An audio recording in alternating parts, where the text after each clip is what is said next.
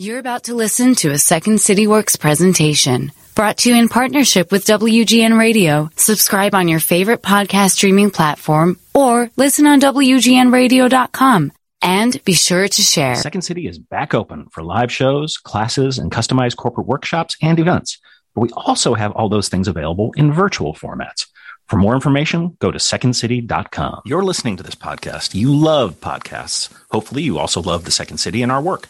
You know who else will love podcasts from the Second City? Your colleagues and employees. I'm excited to share a new partnership that the Second City Works is entering into with Vennly, an audio technology company that allows businesses to share audio and podcasts directly for employee engagement and learning and development. Our new series, First Takes, uses amazing corporate insights and teaching that we've developed through the years and communicates it in eight short podcast episodes. Share this content with your employees on channels like Slack, Microsoft Teams, SharePoint, Firstup, and your LMS, all with enterprise grade security, privacy, and analytics. Interested in sharing this content and learning more? Register at www.vennly.co slash second city and we'll get you set up. Once again, it's www.vennly.co slash second city to get access to the First Takes content series. We're looking forward to learning with you and your colleagues. So today's guest is my friend, Dr. Adrienne Boissy uh, who is a practicing neurologist and global thought leader, uh, who was most recently chief experience officer at the Cleveland Clinic. And now she is the first chief medical officer for Qualtrics, which is a, a tech firm in Silicon Valley. Um, she she's a pal and she's super smart, and uh, I think you're going to enjoy the pod.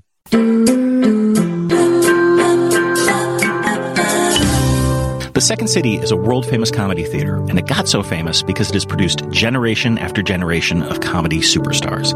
That didn't happen by magic. Second City's improvisational pedagogy fuels great performance, and the same practices that made stars of everyone from Bill Murray to Tina Fey can be applied for success offstage, at work, at home, and in the world. I'm Kelly Leonard, Executive Director of Insights and Applied Improvisation at the Second City. This podcast is about collaborative conversations, seeking connections, and finding a better way. This is getting to yes and.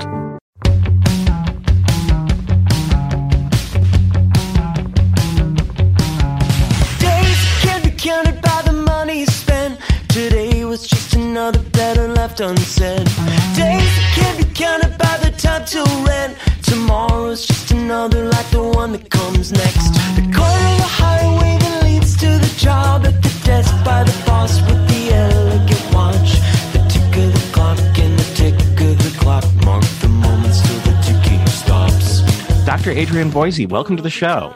Thanks for having me. It's so good to see you. It's really good to see you. Um, I was reading an article that you wrote called Empathy is Everywhere and Nowhere at the Same Time. And one of the quotes from that article is quote, perhaps, perhaps we are all survivors of brokenness, end quote. Uh, while some people might think that you're making a really sad statement, and I would say, well, an element of that, of course, is the case. I don't see that quote as being purely sad. Right. Well, it starts simply in a place of recognizing that suffering is a big part of all of our lives Yeah. in one form or another. Uh, I think the hope and the journey I would want people to see in it is the notion that we all move through that. There's a, Yeah. a process, whether it's a beautiful process or it's an ugly process or a painful process or a slow process. We all keep putting one foot in front of the other to get through it. And often on the other side of that, we're not the same people. We're somebody different. We emerge differently on the other side of that. And that's okay. That can be a good and a beautiful thing. but it's hard, right? And this was the conversation we were just having before I hit record, which is, you know, there's a war in Russia's invaded Ukraine. It's terrible. Um, you got on the call and go, how are you doing? And I've had a really good week. Uh, you know, d- d- and, and, and not again, not that I don't wake with that news and that news doesn't bother me and it does. And, and I've had those conversations with, with other people, but I've also been, I don't know, very satisfied with my work this week and i had great therapy session last thursday and i've got one tonight so I, you know and i'm, I'm going to go out to a restaurant tonight and have a meal and i mean so I, I guess this idea of the, this duality, which is hard for human beings, right? It's that idea of holding two opposing thoughts in your idea at the same time, which Fitzgerald said was intelligence. Um, but that's something I think in your field, in the healthcare field, you definitely like you experience that on steroids. Well, wow, you threw me a lot there, uh, Kelly, as usual.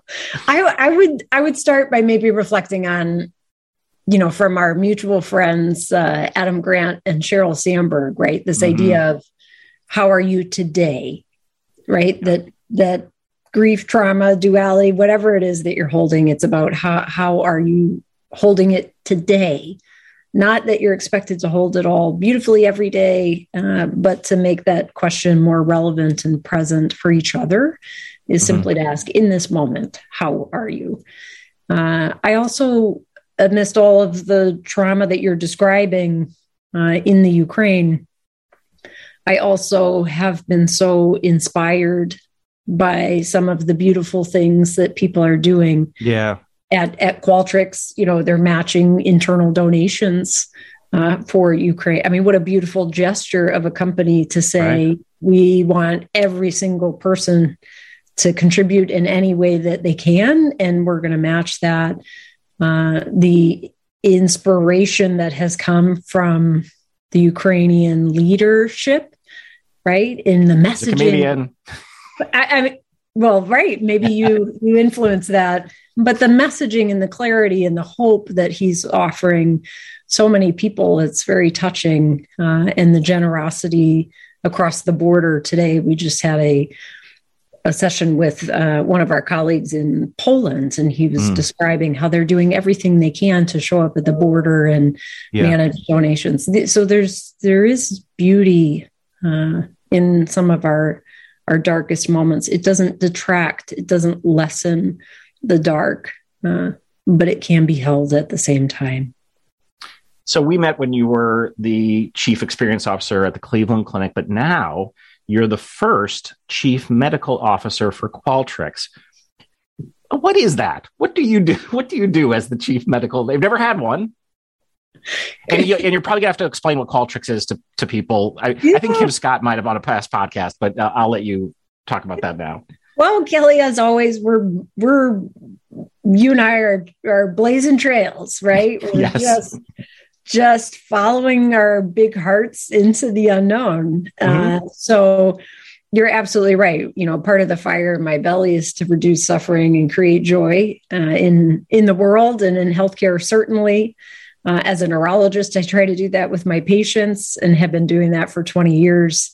Uh, in my most recent role as chief experience officer, trying to drive that operationalizing empathy at that system level how can we integrate it into processes and systems that make the organization and feel caring to the employees within it as well as the patients and then i i felt the need after doing that for six or seven years decided that i really wanted to see if we could leverage technology to mm. listen more deeply to understand not simply what people say, but what they value and to act on it, which you and I both know as the foundations of actual compassion, right? It's right. not, we're not listening to create dashboards. We're not listening to tell people they have to achieve a percentile performance, right? We're, we're listening to deeply understand who the people we work with are and who the people that we serve are. And then hopefully changing the next touch, the next conversation, the next moment, so that it could be a moment that matters. And I, so I came to Qualtrics uh, in part because they're some of the smartest people I know. Right. Mm-hmm. mm-hmm. I mean, it's a technology company. They uh, are driving what they call experience management, which is a uh, foundational platform that's integrated with all sorts of technology and capability around brand building, around listening to employees, around listening to patients or customers across all industries. So, finance, tech, telco, government, education, uh, healthcare is a big bet for them. So, they're making a lot of investment there.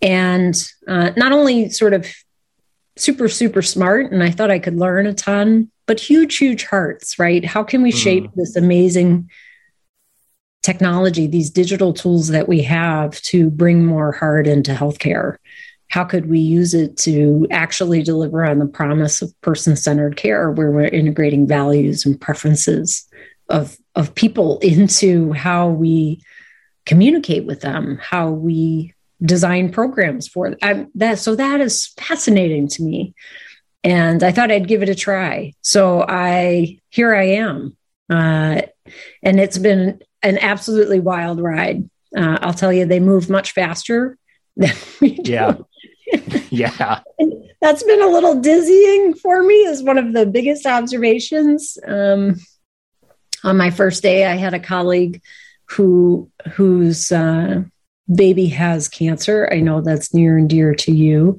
Mm. And on the very first day, someone had counseled me, you know, we're a technology company, you know, that empathy and healthcare stuff might be hard for you to make the transition. And on the very first day, there's like 200 people on a meeting. Everybody writes the name of this baby on their hand. And everybody's got their cameras on. This is a place where everybody puts their camera on, Kelly. You would be mm, so excited. Yeah and they all hold up to the the camera their hand with the name written on it and i i mean i i i, I nearly exploded with joy that what a way to bring your heart to the work what a way to show up for each other so simple uh, and yet so so compellingly heartbreakingly stunning uh, on my yeah. first day yeah yeah for sure and I know we talked about this duality before, and I'm seeing another duality. It's just popping in my head right now, which is the knowledge that the tech space is going to need to collaborate with the things that are most human storytelling, problem solving, all that jazz, resilience. And then when I think about you, and I'm like, oh, yeah, you studied as a ballerina and then and do and you do neuroscience. So you also blend what people might conceive of as, as the soft and the hard, though I think they're both pretty hard. Yeah. Right. And I mean, that, and I don't know if that's the way you think of yourself and your pattern, but I'm like, oh no, that's a thing. I think. Yeah. Well, anybody who tells you empathy is easy has done it very well. So we're aligned in that one. I mean, I yeah. think I wrote something once that said, you know, if you empathy is easy when you resonate with the person you're trying to empathize with, right? When mm-hmm. there's there's some implicit bias or or something that feels similar and looks similar. Uh, it's hardest when we can't get that footing with, someone and we're still trying to step into that space of empathic curiosity. Uh, you're absolutely right. I mean, my my husband always jokes he's a neurosurgeon. I'm a neurologist and he always jokes that I should have been a neurosurgeon because at times I'm very, very left brain, right? Like, uh-huh. Let's get this stuff done. We got places to go, da da da da. Uh, and and other times, right, I'm sobbing at Disney movies. Sure. that I've seen nine times. And so I think it is a, a I am a blend of left and right brain, that artistic uh, love of ballet and movement and how the arts could come into healthcare and help us heal is something I'm always been passionate about, interested in. Uh, the written word, right? How we could mm-hmm. leverage that to appreciate more, uh, have more of an impact, and yet also a deep appreciation for, you know, we need to set OKRs and KPIs, and we need to develop plans to drive toward them. And you know, right? Uh, I think I I try to balance those parts as best I can, uh, and have learned to just embrace the joy of imbalance. Right? You it's all a big mess in reality. Yeah. Yeah. We're just a potpourri of of both. Yes. Um, and I do think we we as an industry could learn a lot more if we pulled in you know, imagine the, the therapeutic benefit of having caregivers and healthcare or employees, you know, do their own photography and put pictures on the walls that were appropriate, right. of course, but you know, as a way of their own healing to use the arts to express where they are and how they're feeling and to have an organization support that. I think those are the nooks and crannies I'd love to see come to life. Well, and I think, you know, at the Cleveland Clinic, they've done some amazing things around art and music um, mm-hmm. and even improvisation. I mean, that was the thing that when, uh, when I think we first met at a conference, I started talking to colleagues of yours about Im- using improv, and they kind of were smiling at me. I'm like, "What is it?" And literally, they had my book. She's like, "Oh, I teach your exercises. They're not my exercises. They teach exercises developed at Second City over the years." Yeah, they were probably is... all dog-eared and like markers. Oh yeah, no, it was a wreck. I loved it. It's the best feeling in the world that someone's like like gone through it uh, that much. Oh, by the way, I do want to take this opportunity. Like, I really hope at some point in your life, someone has said to you, "What do you think you are, a brain surgeon or a brain scientist?" Like, why yes would be the answer. Well, I used to, you know, I used to be a bartender. Speaking okay. of uh, bias, and I, you know, I was a bartender in Boston for about ten years, uh, and I was teaching ballet. A chunk of time. That's right, and I was teaching ballet before I went to bartend, and then I was doing neurobiological research during the day. and so the funniest thing that would happen to me people people would come up to me when I was bartending and they'd be like, Hey, how's it going? You know, I'd like a Cape Codder. I'd be like, okay, make their Cape Codder. And they'd be like, so what do you do? You know, is this, is this what you do? And I'd be like, no, you know, I do neurobiological research at, you know, Brigham and Women's or at Boston University, mm-hmm. depending mm-hmm. on where I was. And they, they were like, no, you don't, you know, no, no, come on. They started laughing and I'd be like, no, really, I do. And then they would just keep laughing. So then I decided I would just say, you know what? You're absolutely right. I have been studying how to make a Cape Codder since I since I got here. Right. This is very complex work, and I want to make sure you have the right garnish. Thank you. This reminds me of a time I was in Houston because someone wanted to build a second city down there, and uh, there I was going to all the different sort of like biggest entertainment stuff, and strip clubs are huge down there that is a thing. And so I was like, you, you want me to go? Like, I just got to get this pre-approved on the credit card before I go. Where's this going, Kelly? it's, it's over quickly. It, it, it's not, but, but one of the strippers like, what are you doing? I go, I'm doing research.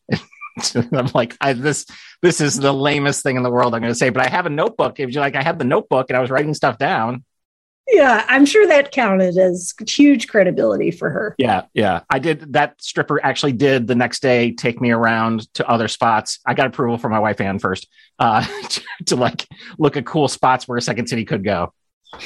Good to know. Only you, only you would get away Look, with that story. It's, it's you. you. know, it's one life. It's it's eclectic. You, one one must live it.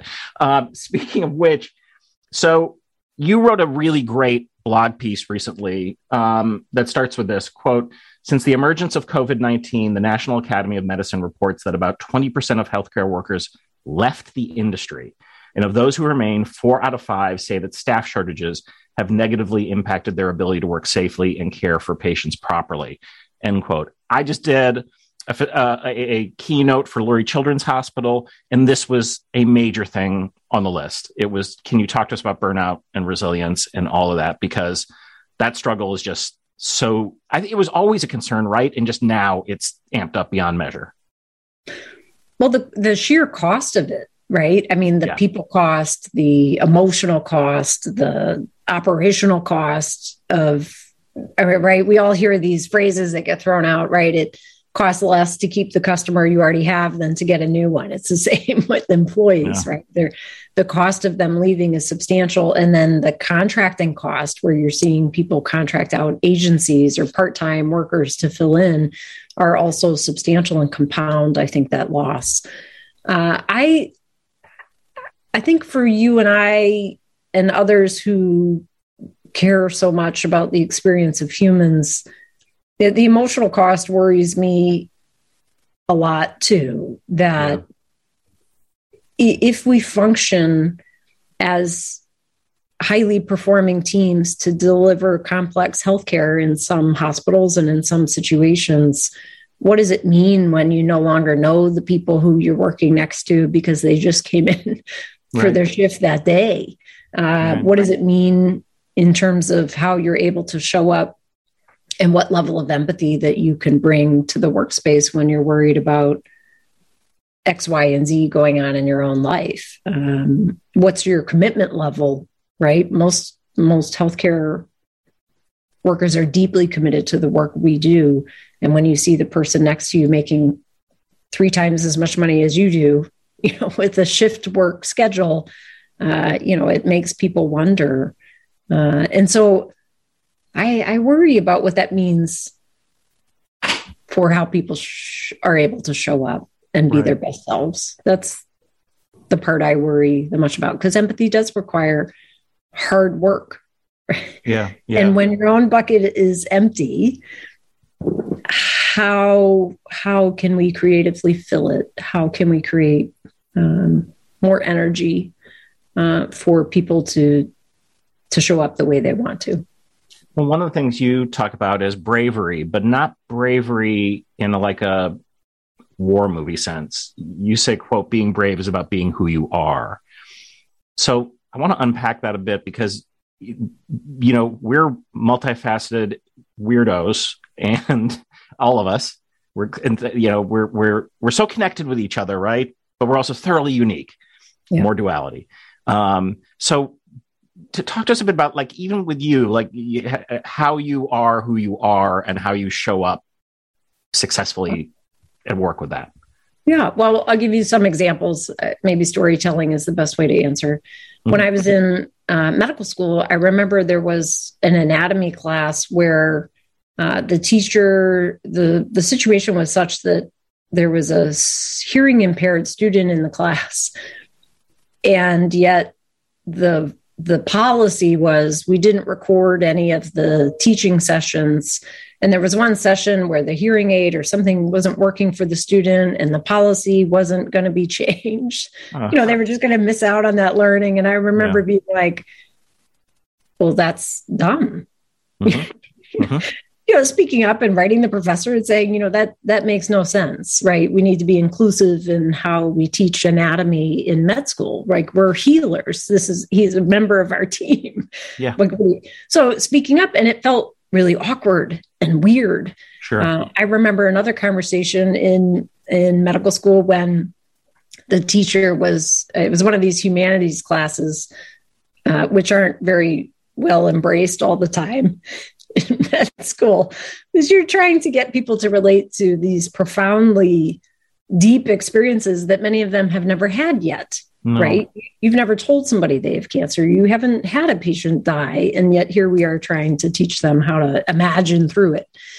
And the question was well what what what are uncomfortable topics for doctors to be talking about? And of course there's like 5 minutes of silence. And i said well, sex. Like that's probably mm-hmm. hard for doctors to bring up and it's hard for people to talk about and uncomfortable and and the the teacher looked at me and said i'd like you to stay after class um, and when i stayed after class she told me that i was being irreverent what and i, I thought I, you you asked a question about what makes people uncomfortable yeah i answered the question and clearly it made you uncomfortable because now I'm after class, you know, getting yes. detention in medical school. And, and I don't bring it up for the shock value. I just bring it up to say, and that held true, I think, as I moved through that even even empathy, these things I cared about, uh, staying late in the rooms to see if patients really understood what we had said or going back to talk to the family when they still had questions. I think many residents, many fellows all have the experience of of spending spending that time that doesn't necessarily count right? In terms of getting things done. We didn't get the echo report. We didn't do the discharge summary these tactical things that need to get done. These are purpose driven things. And and yet you spend the time because it's who who I am, uh, and it's not always reinforced during mm. training. And I just want to reflect that at some point you, I sat with myself, I'm like you know what, I seem to be interested in all these things that not a lot of other people are interested in. Yeah, and and clearly I can't shake it. Right, I can't keep my mouth quiet, although I will always work to do it in a respectful way you know, being careful about how I use emotion and storytelling.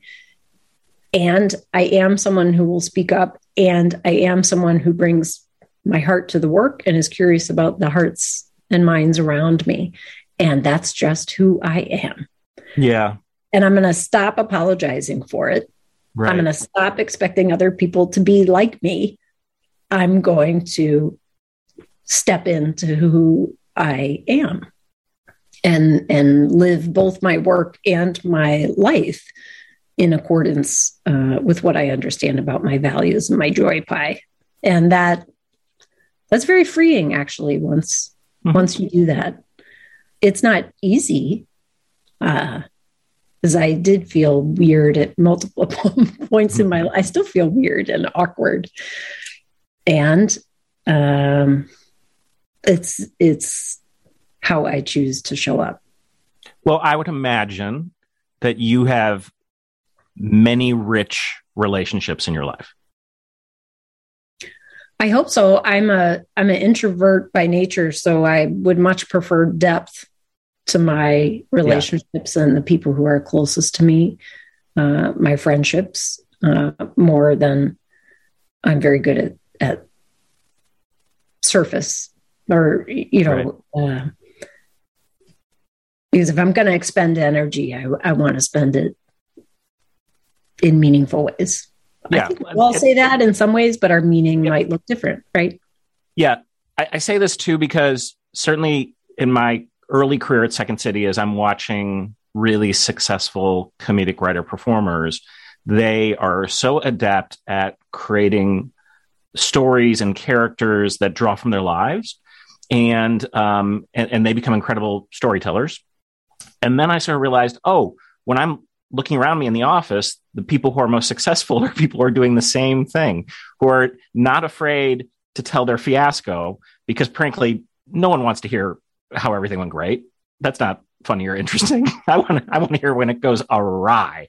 Um, and uh, you know but also like in even even the smallest of details we know this from our work with the behavioral science community that that kind of st- like personal storytelling which i think will breeds resilience i think when you are comfortable sharing that story there's something that goes on especially when you see how mostly it's very well received s- s- deepens the kind of communication and the ability for people to tell the truth Hmm.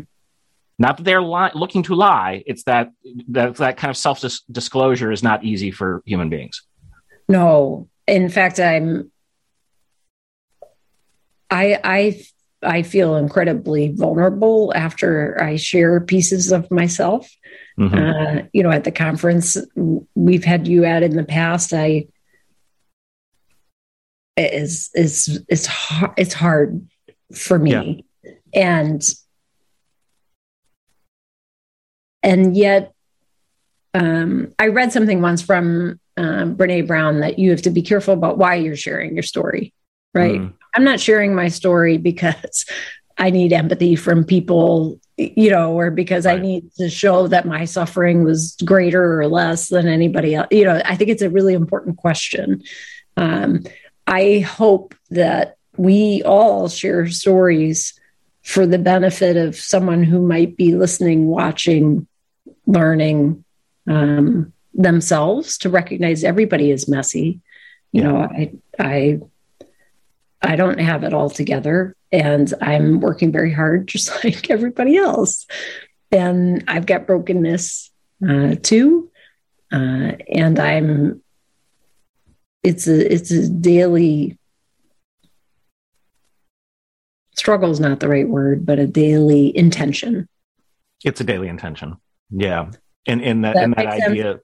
of moment to moment, even, and that's oh, yeah. a that's a that's a more difficult way to exist. But I think ultimately, if you can find a way to practice, make, find what your rights are, where your where your rest, you you need rest. You can't keep at at this all the time. All that stuff, I think, is just you're going to be you're going to be a happier human being and then you're going to be capable of making other people happier um i know it's a bit well, isn't, but... isn't the thought I heard this once about improv, and I'm sure you can correct me Uh, because go. you're, you're Yes. the godfather of improv. But the idea too of improv was this notion, which I, I've always either just made up in my head and ran with, or is actually true. But part of the idea is the word comes from the idea of improving, right? You're you're here to improve the moment you're in, improve the conversation, and we use im, right improv. Um, makes me think about how could we improve the lives of someone else? How can we improve the conversation? How can so again, whether I made that up or not, please You don't made it up, but it's good.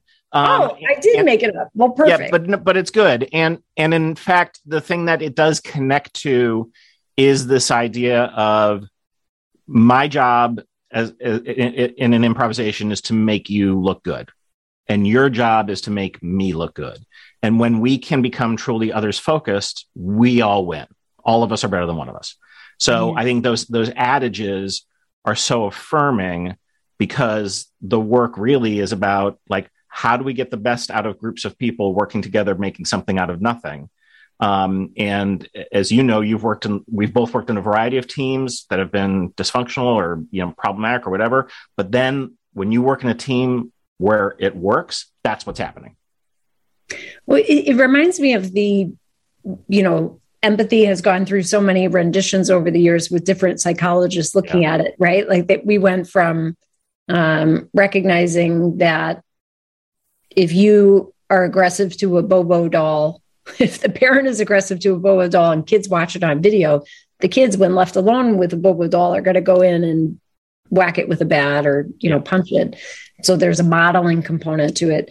And then later evolved to this notion that empathy was the idea to feel into that not only modeling has an element, but empathy was this idea to feel into art, feel mm-hmm. into the experience of another while still maintaining self, right? Yeah, yeah. And so as you're describing with improv, it reminds me of that, that you're Yeah. still hanging on to your own position and place in the universe and you're trying to improve the experience or trying to lift uh, another as you as you practice your skill. And and to me there's there's a there is something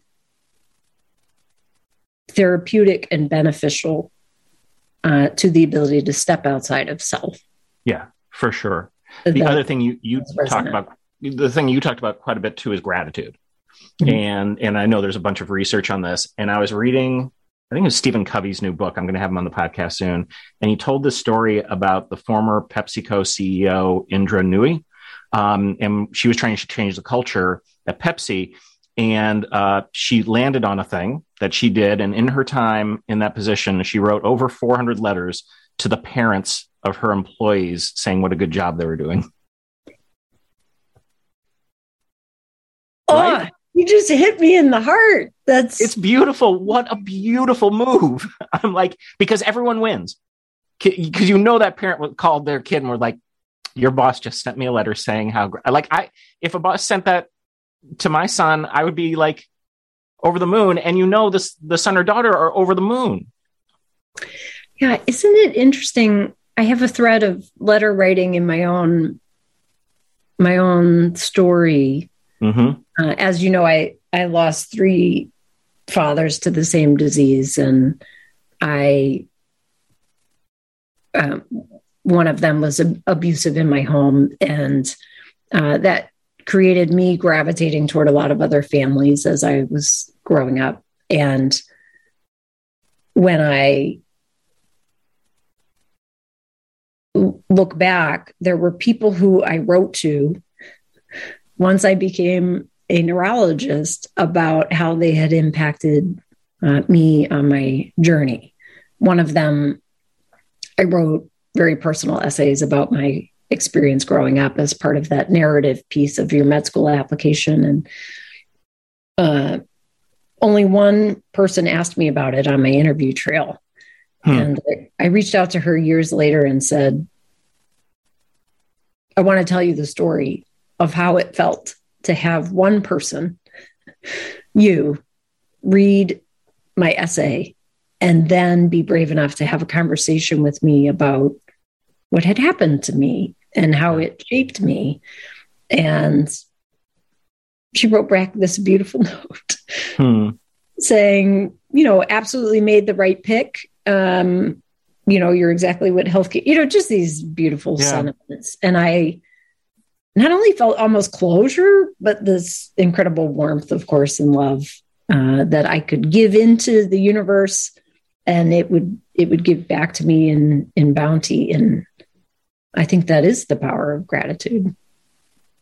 I want to note because we're getting close to asking you for your yes and story that I have five pages of notes and I didn't get halfway through page one, uh, so I, that's that's a win. uh, and you just mentioned love, and I want to say again in this in this recent blog piece you write that people should quote use the word love in a meeting in a meeting and mean it at least once a week. Uh, we're about to interview Marcus Buckingham next week, who has a new book called Love Plus Work, which is a manifesto about our need to bring love into the workplace. Because if we don't love what we're doing, we're not going to do it well. Um, this seems radical in in business. It seems radical in healthcare. Shouldn't be. Should it be? Yeah. No. I and even I mean I have to admit in my younger sort of fully armored self which had helped me survive some of my own circumstance telling me that relationship centered care mattered or relationships mattered or relationship centered communication was a thing Mhm. or I should talk about love I would have I would have laughed you off the stage I mean I just wasn't I just wasn't ready. And cope, coping mechanisms I had worked so hard to build to survive my circumstance So how'd you get there? What, certainly what, weren't ready to hear it. what was the? Uh, I think slow, slow shedding of armor over time, recognizing that I can't have meaningful relationships with my patients if I don't show up differently for them um, in their moments of suffering. I can't show up in my personal relationships. I'm still not very good at it. So I'm No. working at it all the time just to trust and be vulnerable in those spaces.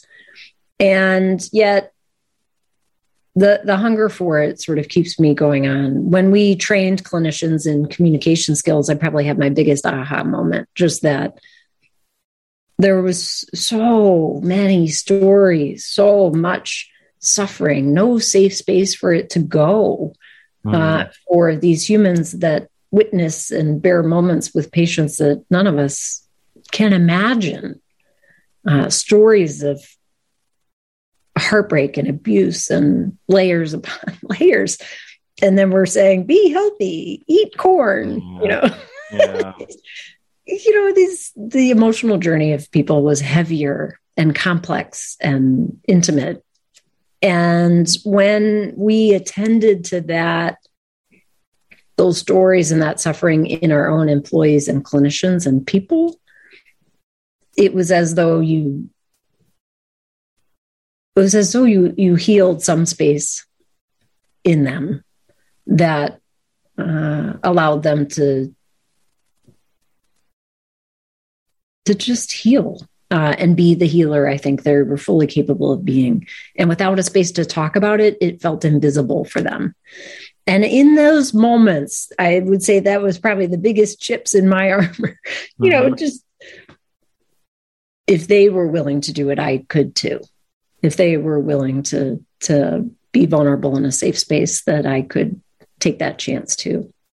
And so I do think that using our voices as experienced professionals or just wherever you are, you have this great quote play the scene you're in, not the one you want to be in, right? Mhm. I stole that from you. And I didn't actually make that one up. Mhm. That wherever you are, you can spread a little love. You can create a little joy. You can light, write a letter of gratitude. You can use your creativity and your voice uh, to impact people around you. And I think that's the idea. No matter what meeting you're in, no matter what space you're in, you have the power to do that every single day. And what a gift. Yeah, yeah, and it can be the littlest thing. Completely. One of the one of the things I have done in the last few years, uh, if especially with new people who like uh, recent employees, if I hear someone else say a nice thing about them, I will go up to them and go, "Someone was talking nice about you behind your back." And I, I swear, it, it, people are like, like they're just they're all ready because, to. And, and I go, no, just so you know, they're talking. I always like to tell people that because you know they they they may not say it to you, but they were just saying what a great human you are, or whatever it is. And it's like takes nothing. It takes nothing for me to do that, and it's true. I'm not making it up. Yeah. We had one of the most beautiful, beautiful things. I don't know if you taught me or someone else did, but I'll give you all the credit. Uh, we had a, a very long term patient on one of our units once. I mean, years, months, mm. years, and very difficult situation all around for family and for caregivers for a variety of reasons. So we'll skip over that part. Nonetheless, on the day the the patient was discharged, um, the care you could tell there was this range of emotions but there was no activity to sort of yeah. harness it. And um, we asked as the patient was wheel, wheeled away you sense that. And we showed up on the floors i went to the floors gathered the whole team around in a circle and simply did this appreciation exercise where one person just says what i have appreciated about you is blank. Yeah yeah. And and people it was as though you lanced this boil of unheard emotion and energy that uh, that just created room for peace and and love and gratitude and it was one of the most powerful things I've ever seen and people yeah. were like I didn't know you appreciated that about me I I was just doing my job you know and and people were like no it meant more. It's just beautiful. So i do think there's something to the power of simply saying out loud very specifically what i appreciate about you is blank. What i love yeah. about you is blank. The way you and showed make it up specific. Make it specific. Yeah. that's that's important. It was incredibly powerful. So if you came up with that thank you. Uh, there there is a improv exercise that we do that's that's rooted in that. So it, it might be. All right um, I could talk to you forever. Uh, do you have a yes and story for us to close out the pod? I do. Well, I should disclose that I'm a full fan of yes and. I often use it as we're hoping to engage groups. Uh, and I had a aha moment. There was a decision once that uh, a CEO made that I was very, I was in disagreement with. Great. I, this is already starting well. And I was venting in a very safe space with mm-hmm. a friend that I trust. Uh, on and on and on and on and on. Yeah, on and on and on about why this was, why my position, of course, was right. And the person sort of nodding their head uh, listening. They maybe may have pulled a couple of yes ands on me. I'm not sure. Mm-hmm. And then they said, you know, Adrienne, I'm really curious. If you were to model the skills that you teach, what would that sound like? and I thought to myself, I'm I don't want to be your friend anymore. That's the your first thought. There was a second thought. I know there was. The second thought was, oh, that feels yucky. That is not the reaction I was looking for. And then of course my adult brain kicked in maybe three years later and said, so, well, I was hoping it was going to be three minutes, but three years, sure. Well, What's time? Of course of course, that's where I need to go. And it was so counterintuitive to everything I was feeling. I have to say, it, I want you to feel the amount of energy it took for me to show up in a conversation with the CEO and say, say, um, they said, well, I, you know, I've made this decision. And I said, yes, and I want you to know I can imagine why you think it's important to do this. Mm-hmm. And I know how deeply committed you are to the good. Is all good. and the values that we both are hardwired to.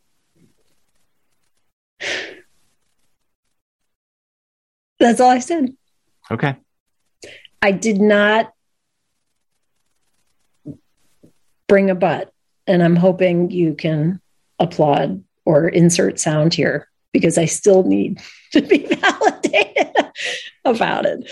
Well, But I, this I worked very hard, and This- that's where I got. And it generated, he opened up in a beautiful way that was unexpected to say, yes. And let me tell you how I came to that decision and some of the things I considered. And so I just kept yes, yes, anding to pull more of him out uh, so that I could show up differently to the conversation. Well, this is where you've heard me talk about thank you because, right, which is more recent work that we've done, and that's that's that moment of that it allows you to stay inside a difficult conversation. Not that you shouldn't share your truth, because you should share your truth at a certain point, but if you, you if you're not going to be heard, if you start with like just the cold resistance, you, no one is getting anywhere with that. No. I do think it created more relationship credibility and longevity Yeah, because I was able to use yes and. well, that's a great yes and story. That's like ideal. you're en- you're ending the podcast perfectly. Well, if only you could make it a whole bunch easier, I would do it. Uh, okay, okay, we'll come up with more. No, it's it's certainly a skill set. I think uh, it goes that conscious incompetence, right? It's a skill Yeah. set that you have to practice with intention because everything, every fiber of your being, every neuron of your brain is firing in a different direction, and it takes intention and practice. And if you're hoping to bring gratitude and joy and relationship into the world, it's absolutely worth it. That's a great place to stop. Dr. Adrienne Boissy, thank you for coming on the show. Thank you. So good to see you. The Getting to Yes and podcast is produced by the Second City and WGN Radio. We are supported at the Second City by Mike Farinaccio and Colleen Fahey. Our show is produced by Andrew Harris at WGN. The music that you hear at the beginning and end of the podcast is by Jukebox the Ghost.